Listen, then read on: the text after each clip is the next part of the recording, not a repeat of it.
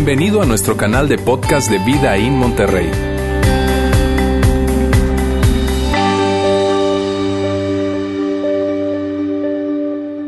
Muy buenos días, ¿cómo están? Qué bueno, pues estamos ya en pleno verano, ¿no es cierto? El calor a todo lo que da y a muchos de nosotros se nos antoja ir a la alberca, al aire libre, hacer actividades. Muchos están saliendo de vacaciones y sabes, cuando yo pienso en verano, automáticamente pienso en vacaciones automáticamente pienso en vacaciones. Y quizá algunos de ustedes ya están viendo el mundo, como dice el nombre de la serie, y están viajando por, por el país, están viajando en otros países quizá, y, nos están escuchando por el podcast o nuestra página web. Así que muchas, muchas gracias por seguirnos. Gracias por formar parte de esta iglesia de Vida In a través de nuestro canal de podcast o a través de nuestra página web. Y te decía, cuando yo pienso en verano, automáticamente pienso en vacaciones. Desde que era niño me encanta el verano porque eso significaba que yo me desconectaba de la escuela, los libros, adiós, los tiraba, y convivía mucho con mis primos, convivía mucho con mi familia, y era algo muy, pero muy especial. Era un tiempo en el que viajábamos y, nos conocíamos más definitivamente. Y, quiero que sepas algo, cuando, cuando se trata de vacaciones, cuando se trata de viajar, para mí y para mi familia, vacaciones es igual a viajar con muchísimas personas. De hecho, en algunas ocasiones hemos sido más de 26 personas. 26 personas viajando. Hemos ido a, la isla del Padre, hemos ido a Disney, hemos ido a la playa, hemos ido a un montón de lugares. Imagínate para ponerte de acuerdo. 26 personas. Pero, sabes, así fue como yo crecí. Esa es mi manera de ver el mundo y yo estoy contento con eso. Yo creo que si tú y yo quisiéramos ver cómo es que somos tan diferentes y pensamos de formas muy, pero muy distintas, una manera en que podemos descubrirlo es viajando juntos. Porque viajando juntos tú descubres cómo son las personas verdaderamente, cómo piensan, cómo actúan y por qué se comportan de la forma en que se comportan. Para algunos, salir de vacaciones es ir a una ciudad que no conocen, y caminar y caminar y caminar y ver un montón de museos y sentarte ahí a contemplar el cuadro ahí y ver por qué puso esa sombra de ese lado y, estar contemplando y viendo. Para muchas personas eso es salir de vacaciones, caminar y conocer lugares y conocer un montón de sitios. Para muchos otros, quizás sea tu caso, es el mío, salir de vacaciones es estar tirado en la playa sin hacer absolutamente nada. No hacer nada, estar ahí acostado, viendo el mar, disfrutando, hacer lo que tú quieras, lo que se te, te, metes al mar, te sales, te metes a la alberca y estar ahí disfrutando. Pero cada uno de nosotros tenemos una forma distinta de ver la vida, tenemos una, una forma distinta de ver el mundo. Y en las vacaciones, te digo, es una manera muy, pero muy sencilla en la que tú lo descubres. Por ejemplo, el asunto del tiempo. Para algunas personas, cuando salen de vacaciones, y van a viajar en, avión, tienes que llegar al aeropuerto tres, al menos tres horas antes. Entonces es estar ahí y, y, tomarte el tiempo para llegar al aeropuerto, que se toma entre 40, 50 minutos, dependiendo de dónde vivas, pero es tomarte cerca de cuatro horas para que llegues al aeropuerto tres horas antes y que no tengas ningún estrés, que estés relajado, que incluso una persona se quiere meter, como no, pase usted, porque yo tengo todo el tiempo del mundo. Y estoy ahí disfrutando de las tiendas en el duty free, arrastrando mis maletas y estoy viendo. Porque para muchos eso es. Así es como ven el mundo, así es como interpretan la vida.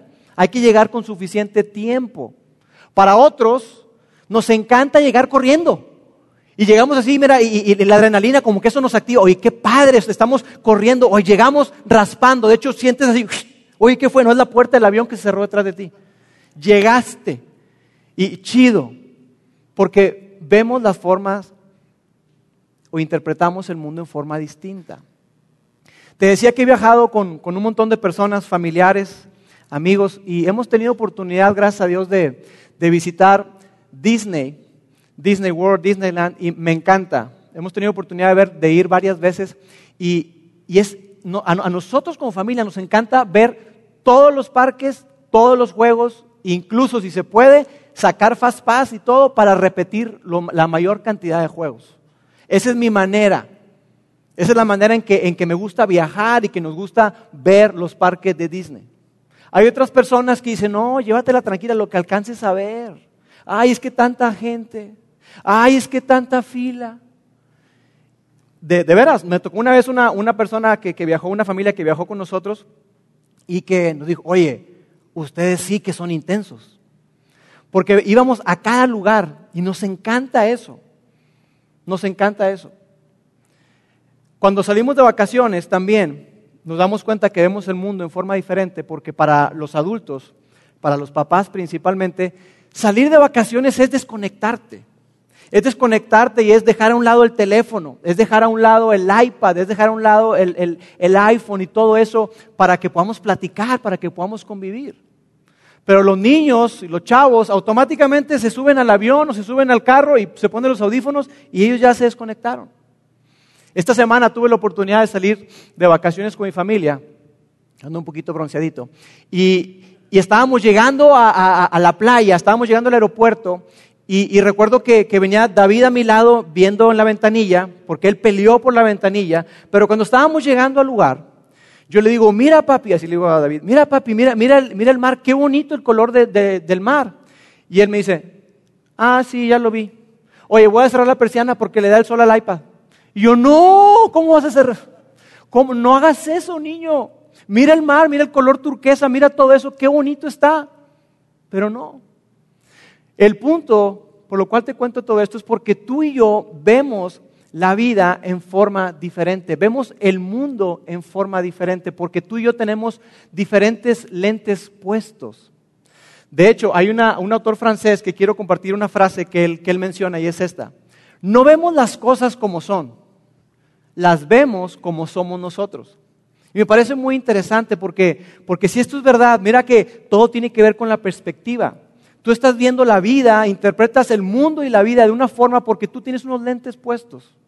Stephen Covey, que es el autor famoso por este libro que escribió, Siete hábitos de la gente altamente efectiva, él dice que cuando tú ves el mundo es importante que también veas el lente a través del cual tú estás viendo, porque el lente es tan importante como el mundo que estás viendo. Y me pareció también muy, pero muy interesante esta declaración de Stephen Covey. Y sabes, hay, unos lentes que se hicieron famosos porque todos nosotros tenemos unos lentes puestos. ¿Alguien de ustedes conoce o que me diga qué película hizo famoso a estos lentes? Top Gun. Top Gun.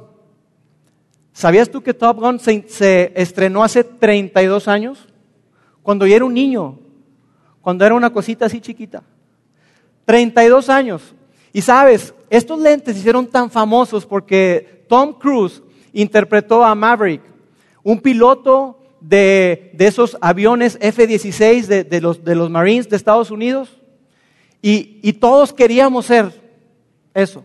Y todos nos imaginábamos que, que, podíamos jugar voleibol en la playa sin camiseta como los chavos esos con los cuadritos y todo. A muchos de nosotros eso no ocurre. Y muchos pensaban también que, podían eh, llegar a, un bar a ligarse a una chava cantando una canción como lo hizo Tom Cruise. Porque la manera en que vemos el mundo es influenciada. Entonces mucha gente se puso esos lentes y empezó a ver la vida a través de eso. Porque tú y yo descubrimos algo, que entre más vemos el mundo, mejor vemos el mundo. Entre tú y yo más veamos el mundo, mejor lo vamos a ver.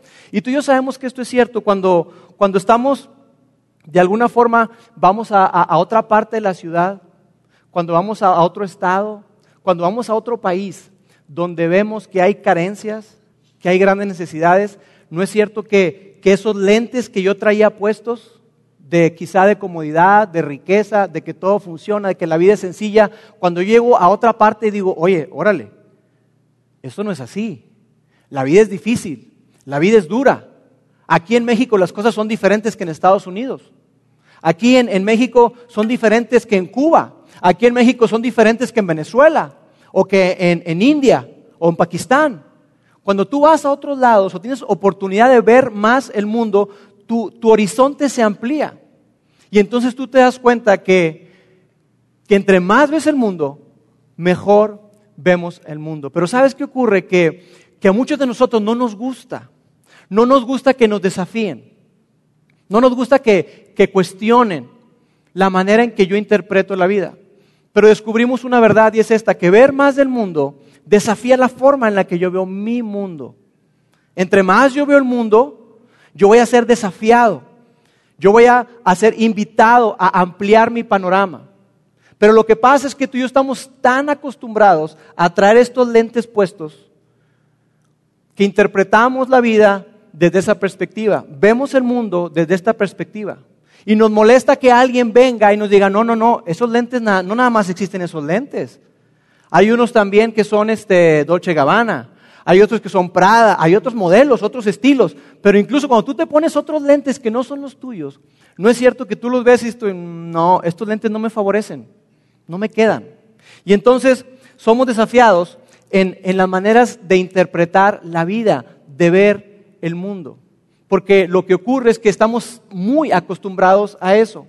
Y aquí hay otra frase que quiero dejarte. Nos hemos acostumbrado a la forma en que vemos el mundo. Estamos amoldados. Estamos ya de alguna forma tatuados en la forma en la que vemos el mundo. Traemos siempre puestos los mismos lentes. Y la idea con esta serie es que tú y yo podamos ser desafiados. Podamos ser desafiados en la manera en la que vemos el mundo. La idea con esta serie es que tú y yo nos demos la oportunidad de decir, oye, quizá la manera en la que yo interpreto la vida, la manera en la que yo veo el mundo, no es la única manera. Y entonces, a lo largo de esta serie, hablaremos acerca de temas muy, pero muy relevantes que son determinantes para nuestra vida. Temas como el dinero, como el tiempo, temas como las relaciones, el matrimonio, la crianza de los hijos, el trabajo, la jubilación, el retiro, el dolor, la pérdida, porque todos nosotros tenemos una manera de ver el mundo, una manera de ver la vida. Y la idea con esta serie es que tú y yo nos demos la oportunidad de ser desafiados en esa forma de ver el mundo y que nos hagamos preguntas que quizá no nos estamos haciendo. Una pregunta que quizá tú y yo no nos hacemos con regularidad es esta. ¿Será que me estoy aferrando a una visión que me está limitando? ¿Será que tú y yo estamos tan casados, traemos los lentes así, pero colocados y no queremos que nadie venga y nos los remueva? Pero si lo pensamos, ¿no será que yo me estoy aferrando a una manera de ver el mundo, de interpretar la vida, a una perspectiva que hace que, que yo me esté perdiendo, que me esté limitando? Porque si esto es cierto, eso significa que tu perspectiva no está tan amplia como tú crees. Eso significa que, quizá haya otras formas en las que tú puedes ver el mundo, en las que puedes ver cómo, cómo manejas tus finanzas, cómo manejas tus relaciones, cómo manejas tu sexualidad, cómo manejas muchas otras cosas que quizá hoy tú dices, no, yo no tengo por qué, por qué cuestionar. Pero es importante que nos hagamos esta pregunta. Porque si es así, entonces la manera en que tú priorizas, la manera en que tú pasas el tiempo, el fin de semana con tu familia, con tus hijos, la manera en que tú pasas las horas trabajando, la manera en que administras tu dinero y todo lo que tú haces, impacta tu vida. Absolutamente todo. Así que la idea con esta serie, y te digo, hoy estamos solamente en la introducción, hoy estamos empezando, no vamos a resolver gran cosa el día de hoy, pero sí vamos a, a despertar la, la, atención o la idea de que, hey, quizá vale la pena que yo me haga esta pregunta que no me estoy haciendo. ¿Habrá otra manera de ver el mundo que quizá hoy yo no estoy viendo? Y sabes, hubo una persona que le ocurrió precisamente eso, que se dio la oportunidad, porque eso es lo que yo quiero, que tú y yo digamos, oye, si existe otra manera de ver el mundo, ¿no merece que yo me dé la oportunidad de, de conocerla, de escucharla y estar abierto a conversar con respecto a esos temas. Te digo, hubo un hombre que le pasó precisamente eso, que se dio la oportunidad y que ese hombre fue transformado en forma increíble. Tú y yo conocemos a ese hombre como el apóstol Pablo. Un hombre sumamente famoso, un personaje muy, pero muy conocido en el mundo y en el mundo cristiano mucho más. Y este hombre, Pablo, fue un, un emprendedor, un hombre que construía tiendas tenía su propio negocio, pero quizá por lo que tú y yo más lo conocemos fue porque fue ese hombre que fundó un montón de, de eclesías, congregaciones, asambleas, grupos de personas, un montón de, de iglesias a lo largo de todo el mar Mediterráneo. Pero quizás sepas que, o quizá no, que ese hombre llamado Pablo, antes de ser Pablo, su nombre era Saulo, Saulo de Tarso. Y ese hombre Saulo era un desgraciado. Porque ese hombre odiaba a los cristianos. Los odiaba porque él veía como el cristianismo como una amenaza para su forma de interpretar la vida, para su forma de vivir, para su forma en la que él eh, ejercía su religión, el judaísmo. Y este hombre no creía que Jesús fuese el Mesías. Él decía, no, no, no, no, no, mira, eso de que Jesús es el Mesías está totalmente mal. El cristianismo, toda esta corriente, todo este movimiento, en lugar de acercar a la gente a Dios, la está alejando. Así que yo tengo que terminar con esto. Y entonces este hombre Saulo no creía que Jesús era el Mesías, él creía que, que, era una amenaza para su forma de vida y él creía que las cosas no iban a caminar bien entre más cristianos hubiera. Y yo quisiera que juntos viéramos la historia de este hombre porque él tuvo un encuentro, tuvo algo que interrumpió su vida y entonces dio un giro completamente. Quiero que veamos la historia de Pablo. Dice, mientras tanto, Saulo, así se llamaba, respirando aún amenazas de muerte contra los discípulos del Señor. Y aquí me detengo tantito. Mire, cuando habla de respirando, yo no sabía que tú puedes respirar amenazas. Pero aquí habla de que estaban respirando amenazas de muerte. O sea, la amenaza de Pablo era súper real. Era algo muy, pero muy contundente. Yo me imagino como cuando un animal, no sé si les ha pasado, a mí me ha perseguido un perro, y cuando tú vas corriendo, empiezas a escuchar el jadeo del perro que ya viene cerca de ti. Dices tu hijo, le me va a alcanzar. Así yo me imagino. Pablo estaba persiguiendo, amenazando de muerte a todos los que fueran discípulos del Señor. Entonces la amenaza de Pablo era muy, pero muy real. Y continúa ahí.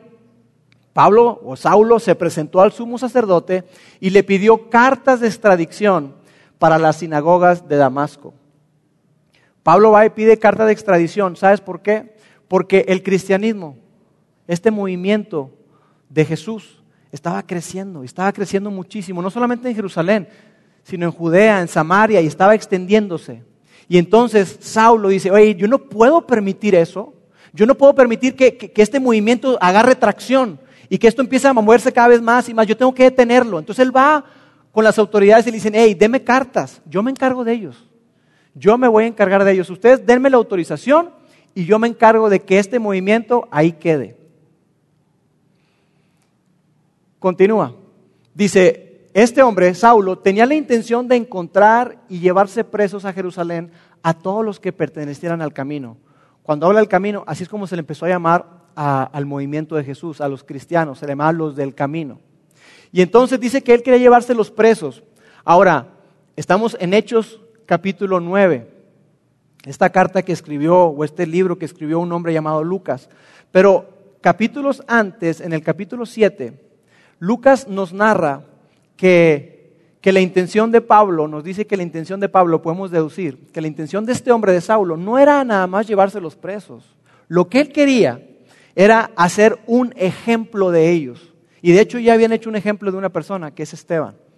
A Esteban lo agarraron y lo apedrearon. Y dice ahí que dejaron las ropas junto a Saulo y que él consentía en la muerte de Esteban. Es decir, él estaba autorizando, él estaba dando permiso, él estaba eh, eh, a favor de que mataran a Esteban. Entonces, esto de que, de que los quería llevarse presos, yo creo que se queda corto. Él quería hacer un ejemplo de ellos, torturarlos e incluso si era necesario matarlos para que negaran a Jesús. Pero algo ocurrió. Continúa la historia. Dice, en el viaje, cuando él ya trae las cartas y todo, en el viaje sucedió que al acercarse a Damasco, una luz del cielo relampagueó de repente a su alrededor. Algo increíble ocurrió. Hubo algo que interrumpió la vida de Pablo. Él tenía sus planes, él tenía ya bien determinado lo que iba a hacer, y estando en camino hubo una luz que se atravesó, una luz que, era como un relámpago, muy, pero muy brillante. Interrumpió la vida de Pablo, la vida de Saulo. Y mira lo que dice ahí. Continúa la historia. Él, Saulo, cayó al suelo y oyó una voz que le decía, Saulo, Saulo, ¿por qué me persigues? Y me encanta esto porque, número uno, se cayó. Se cayó y eso habla de que esto que ocurrió no fue algo así como que nada más vio, sino fue tan fuerte, fue tan sacudido que se cayó. Y me encanta porque Jesús, después nos enteramos, es quien está haciendo esta pregunta. ¿Por qué me persigues? Saulo, ¿por qué me persigues? Y esta es una excelente pregunta para todas aquellas personas que, que estamos cuestionando, que estamos invitando una interrupción a nuestra vida, que estamos tratando de, de, quitarnos los lentes, o cuando alguien viene con nosotros, es una excelente pregunta, oye, ¿por qué haces eso? ¿Por qué es que actúas de esa manera? ¿Por qué es que tú te comportas así? ¿Por qué crees eso? Y es una pregunta muy válida, que no necesariamente debe incomodarnos, porque me encanta que Jesús no le recriminó, no le dijo, te voy a destruir, no le dijo, oye, ¿cómo se te ocurre? Sino le dijo, oye, ¿por qué? ¿Por qué estás haciendo eso? ¿Por qué te estás comportando de esa manera? ¿Por qué me estás persiguiendo? Continúa ahí la historia. Dice, ¿quién eres, Señor? Preguntó él. Yo soy Jesús, a quien tú persigues, le contestó la voz. Levántate y entra en la ciudad, que allí se te dirá lo que tienes que hacer. A lo cual yo pregunto, ¿lo que tienes que hacer? ¿No es lo que tienes que ver? Entra a la ciudad y ahí vas a ver. Porque ver y hacer están sumamente conectados. Ver y hacer en nuestra vida, en la tuya y en la mía, está muy, pero muy conectado. Tú haces de acuerdo a lo que tú ves, a lo que tú crees. Y esto no era diferente en la vida de Saulo. De hecho, lo coloqué en esta frase. La manera en que Saulo veía daba forma a todo lo que él hacía. La manera en que Saulo veía, la manera en que él interpretaba, el panorama que él tenía, daba forma a todo lo que él hacía. Y esto es una gran verdad para ti y para mí. Porque la forma en la que tú te comportas, todo lo que tú haces con tu vida, con tu tiempo, con tus relaciones, con tus finanzas, todo, absolutamente todo, está relacionado con los lentes que traes puestos. Está relacionado con la forma en la que tú estás viendo e interpretando el mundo. ¿Cómo estás viendo el mundo? Así que continúa ahí la historia y dice, Saulo se levantó del suelo, pero cuando abrió los ojos no podía ver. Así que lo tomaron de la mano y lo llevaron a Damasco estuvo ciego tres días sin comer ni beber nada. Yo te pregunto, ¿por qué crees tú que, que Dios permitió que Saulo quedara ciego? ¿Por qué? Quizá fue algo, algo físico.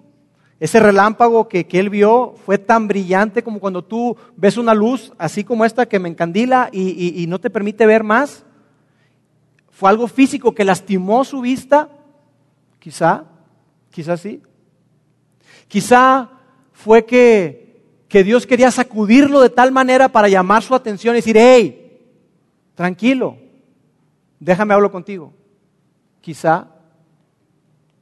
O quizá también fue que Dios quería que Él se replanteara muchas cosas, que Él pensara. Porque mira, cuando tú estás sin comer ni beber y estás ciego por tres días, yo te pregunto, ¿qué te puedes poner a hacer? No queda mucho que hacer, ¿no es cierto? Más que pensar.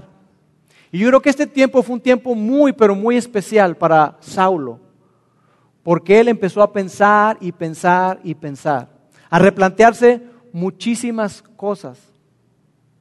Y mira, todo este asunto que estamos viendo se le conoce como la conversión de Pablo. Y yo sé que para muchas personas cuando, cuando escuchan la palabra conversión, eso les mete ruido. ¿Conversión?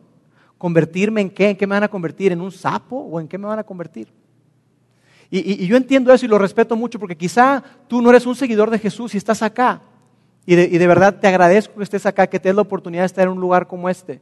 Quizá tú no eres un seguidor de Jesús pero tú tienes muchas preguntas y cuando escuchas la palabra conversión, eso como que, oh, no sé, y yo estoy contigo. Porque nos cuesta, es difícil eh, eh, pensar que una persona así se convierte, que así cambia su manera de pensar, que así cambia su perspectiva. Pero eso fue precisamente lo que le ocurrió a este hombre llamado, llamado Saulo. Porque él empezó a cuestionarse cómo veía a Dios. ¿Y sabes cómo veía Saulo a Dios?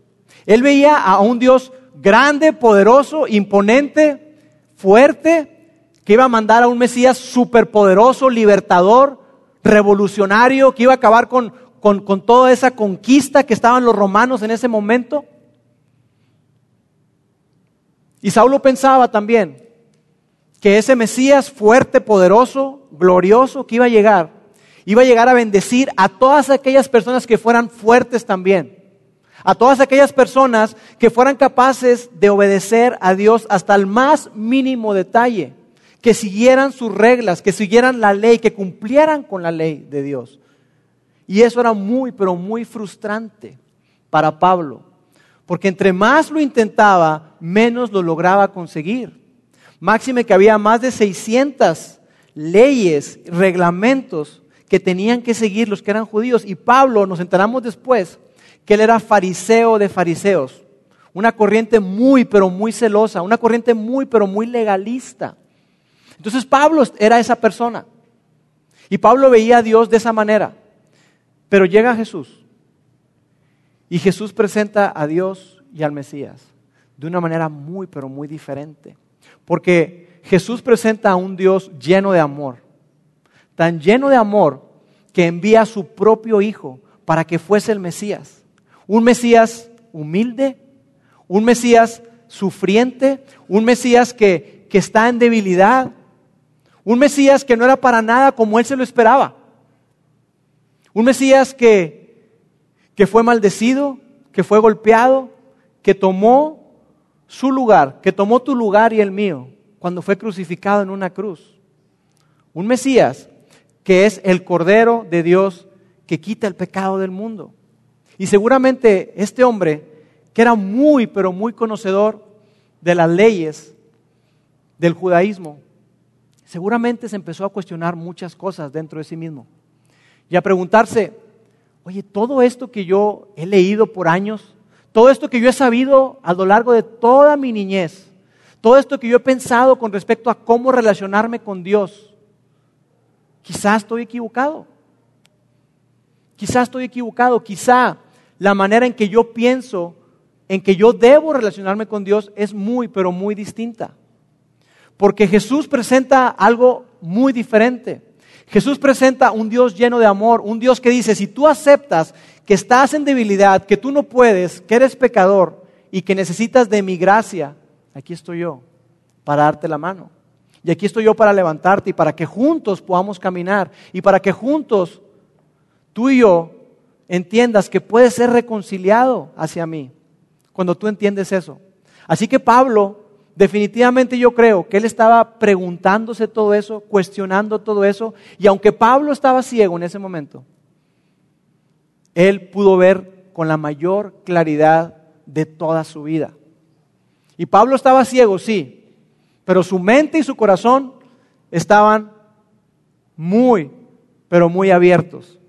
Estaban muy, pero muy despiertos. Así que la pregunta es, ¿estoy dispuesto a cambiar lo que hago? ¿Estoy dispuesto a cambiar lo que hago? Y quizás esto sea algo que que tú te has preguntado, no sé. Porque yo creo que la invitación de Dios para ti es esa misma que le hizo a Pablo. ¿Estarías dispuesto a considerar que yo tengo tus mejores intereses en mente? ¿Que yo quiero lo mejor para ti? ¿Estarías dispuesto a, darte la oportunidad de repensar la manera en que, en que piensas con respecto a mí, con respecto al mundo y con respecto a ti mismo? Porque yo también creo que Pablo repensó la manera en que pensaba de sí mismo. Estoy dispuesto a cambiar lo que hago.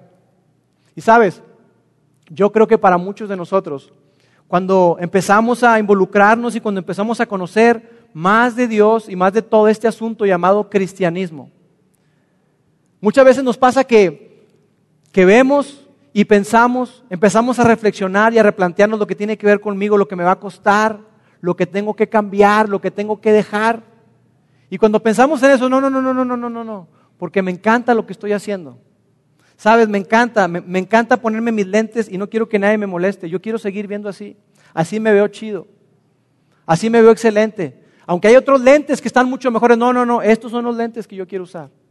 Pero la invitación para, para Saulo es la misma que es para ti. ¿Estarías dispuesto a replantearte la manera en que ves el mundo? ¿La manera en que ves a Dios? ¿La manera en que ves la vida y que te ves a ti mismo? Sabes, Pablo más adelante, en este mismo libro de Hechos, él cuenta su experiencia, pero ya no es Lucas el que la está narrando, sino ahora él está hablando en primera persona. Y dice así, cuando pasa todo eso de la luz, dice, todos caímos al suelo y yo oí una voz que me decía en arameo, Saulo, Saulo, ¿por qué me persigues? ¿Qué sacas con darte cabezazos contra la pared? ¿Qué sacas con darte de topes contra la pared? Hay otra versión que habla, dura cosa te es dar coces contra el aguijón, que era como una, una, una vara que tenía un pico, con el cual guiaban a los animales. Y es como si un animal con, esa, con ese pico que se puede medio lastimar, va y se da contra eso. Pues, ¿qué te pasa? O sea, ¿qué sacas con eso? Y lo que Jesús le está diciendo a Saulo es esto, tu visión te lastima.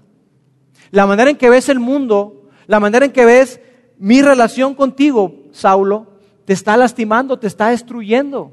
Pero yo tengo algo mucho más grande para ti, algo mucho más completo que lo que solamente tú ves, algo que esos lentes que traes puestos. Yo tengo otros lentes a los cuales o a través de los cuales yo quiero que tú veas. Y eso fue lo que pasó con Saulo. Lo que ocurrió con él fue algo que a ti y a mí, y menos en un lugar como este, no nos gusta escuchar. ¿Sabes qué es lo que ocurrió?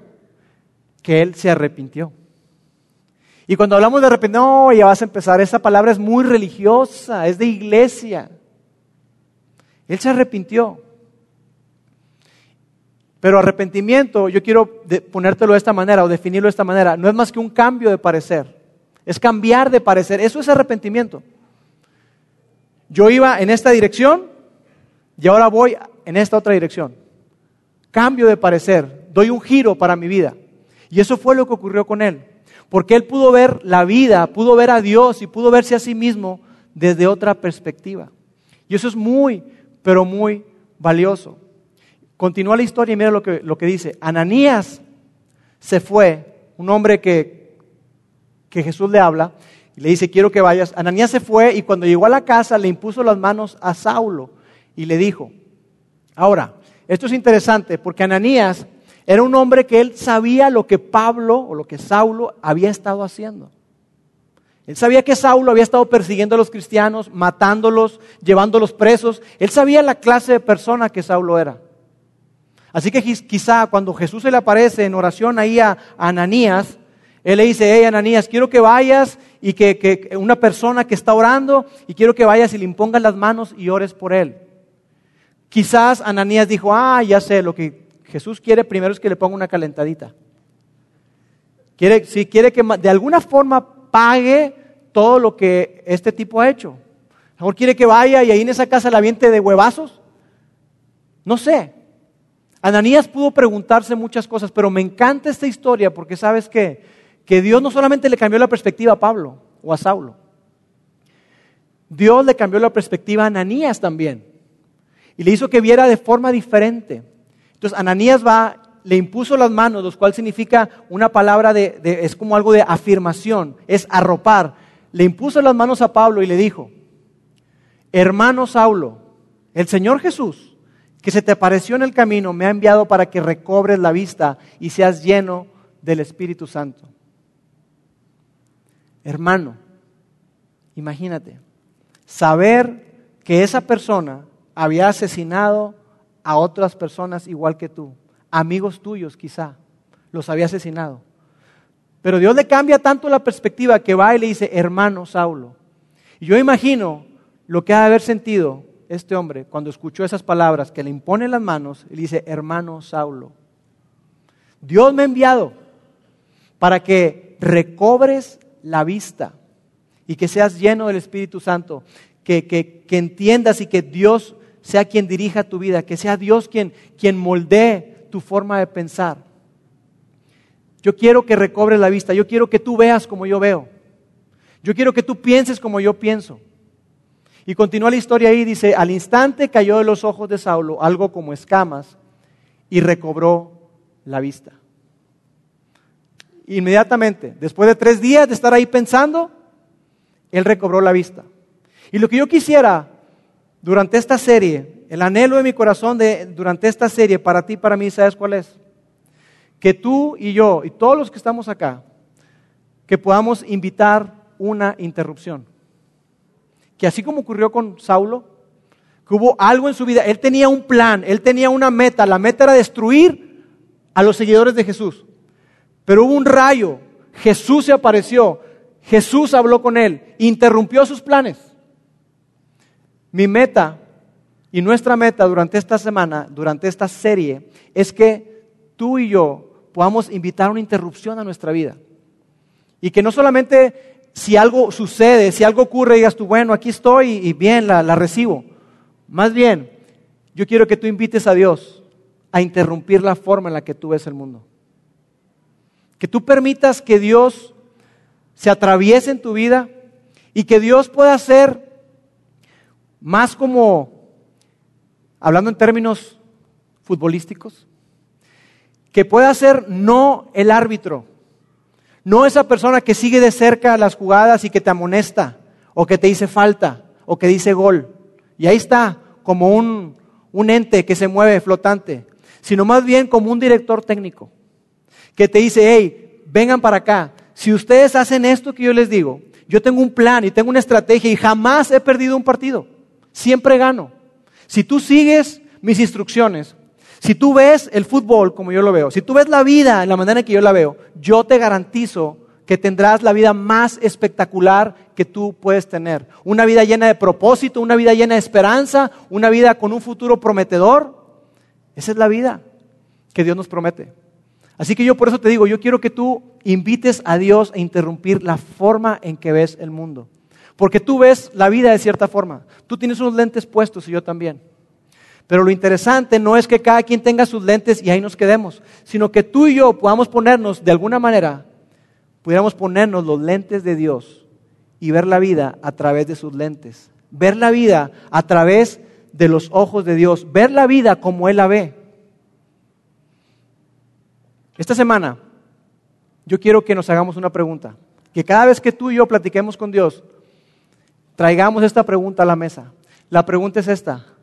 ¿Qué visión tienes miedo que Dios interrumpa? ¿Qué perspectiva de tu vida tienes miedo de que Dios interrumpa? Y cuando tú me escuchas decir esto, probablemente algo viene a tu mente. La manera en que manejas tu sexualidad. Algún hábito que tienes con el alcohol, con el cigarro, con abuso de sustancias. No sé. La manera en que tratas a tus padres. La manera en que manejas tus finanzas. La manera en que estás criando a tus hijos. La manera en que manejas tu tiempo, tus recursos. La manera en que vives tu vida. Tú tienes una manera de interpretar la vida. Y tú dices, es mi vida. Y yo voy a hacer lo que quiera con ella. Y está bien. Pero Dios te invita a que te pongas sus lentes y que digas, hey, Dios, ayúdame. ¿Estarías dispuesto a, en lugar de tener tus manos cerradas, a abrir tus manos y decir, Dios, aquí está mi vida, haz con ella lo que tú quieras? Dios, aquí está la manera en que yo interpreto la vida, la manera en que yo interpreto el uso de mi tiempo. Dios, enséñame y ayúdame a ver como tú ves para hacer como tú quieres que yo haga. ¿Estarías dispuesto a eso? Así que durante esta semana yo quiero que tú y yo repitamos esta oración que está aquí en pantalla. Padre Celestial, ayúdame a ver como tú ves para que pueda hacer lo que tú dices. Ayúdame a ver como tú ves para que entonces yo pueda hacer lo que tú dices. Porque mientras tú y yo no veamos en la forma en que Dios ve, difícilmente se generará cambio en nuestra vida. Y tú podrás intentar, intentar y por temporada lograrlo, pero tú y yo lo que necesitamos, más que echarle ganas, necesitamos cambiarnos los lentes y decir, me voy a poner los lentes que Dios usa. Voy a filtrar mis decisiones a través de lo que Dios dice. Y cuando entonces yo filtre eso, yo podré ver como Dios quiere que vea y haré lo que Él quiere que yo haga. Permíteme orar. Dios, te doy gracias porque en tu palabra podemos descubrir lo que tú deseas y anhelas para nosotros. Algo que es mucho más sencillo de lo que nosotros imaginamos. Dios, porque no se trata de cumplir con reglas, no se trata de cumplir con, con una cierta forma de vivir, sino más bien con una cierta forma de ver e interpretar la vida. Padre, ayúdanos a ver la vida a través de tus ojos. Ayúdanos a ver a las personas como tú las ves, a ver nuestro tiempo como tú lo ves, a ver a nuestras relaciones como tú las ves, Dios, y aprovechar cada instante que tenemos en nuestra vida. Dios, yo te pido para que tú nos des sabiduría, para saber qué hacer con lo que hemos escuchado y con lo que escuchamos cada vez que vamos delante de ti. Danos el valor, Dios, para poderlo hacer. Te lo pido en el nombre de Jesús. Amén. Gracias por haber escuchado este podcast de Vida en Monterrey. Si deseas escuchar estos mensajes en vivo, te invitamos a que nos acompañes todos los domingos a nuestro auditorio. Para más información sobre nuestra ubicación y horarios, entra a vidainmty.org o síguenos en nuestras redes sociales como Facebook, Twitter e Instagram. Nos vemos la próxima semana.